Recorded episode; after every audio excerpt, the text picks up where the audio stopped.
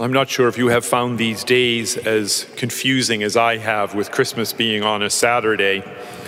I said to Father Patrick yesterday, I moved the wise men so that they'd be close to the creche for Epiphany tomorrow. He said, Bill, tomorrow's Holy Family.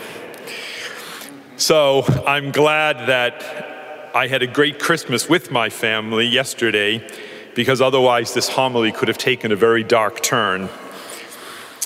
But the central reality that we celebrate, of course, is that Jesus chose to enter this world and to be formed in a family. It's not a small truth.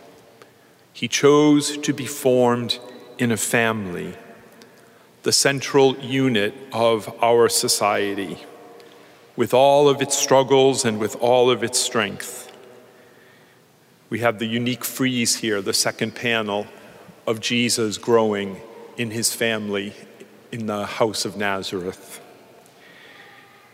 With all the ups and downs that our families might know, when Jesus is at the center, as he always is in the Holy Family, we will move more confidently through gratitude and hope and forgiveness, growth, all on our way to love.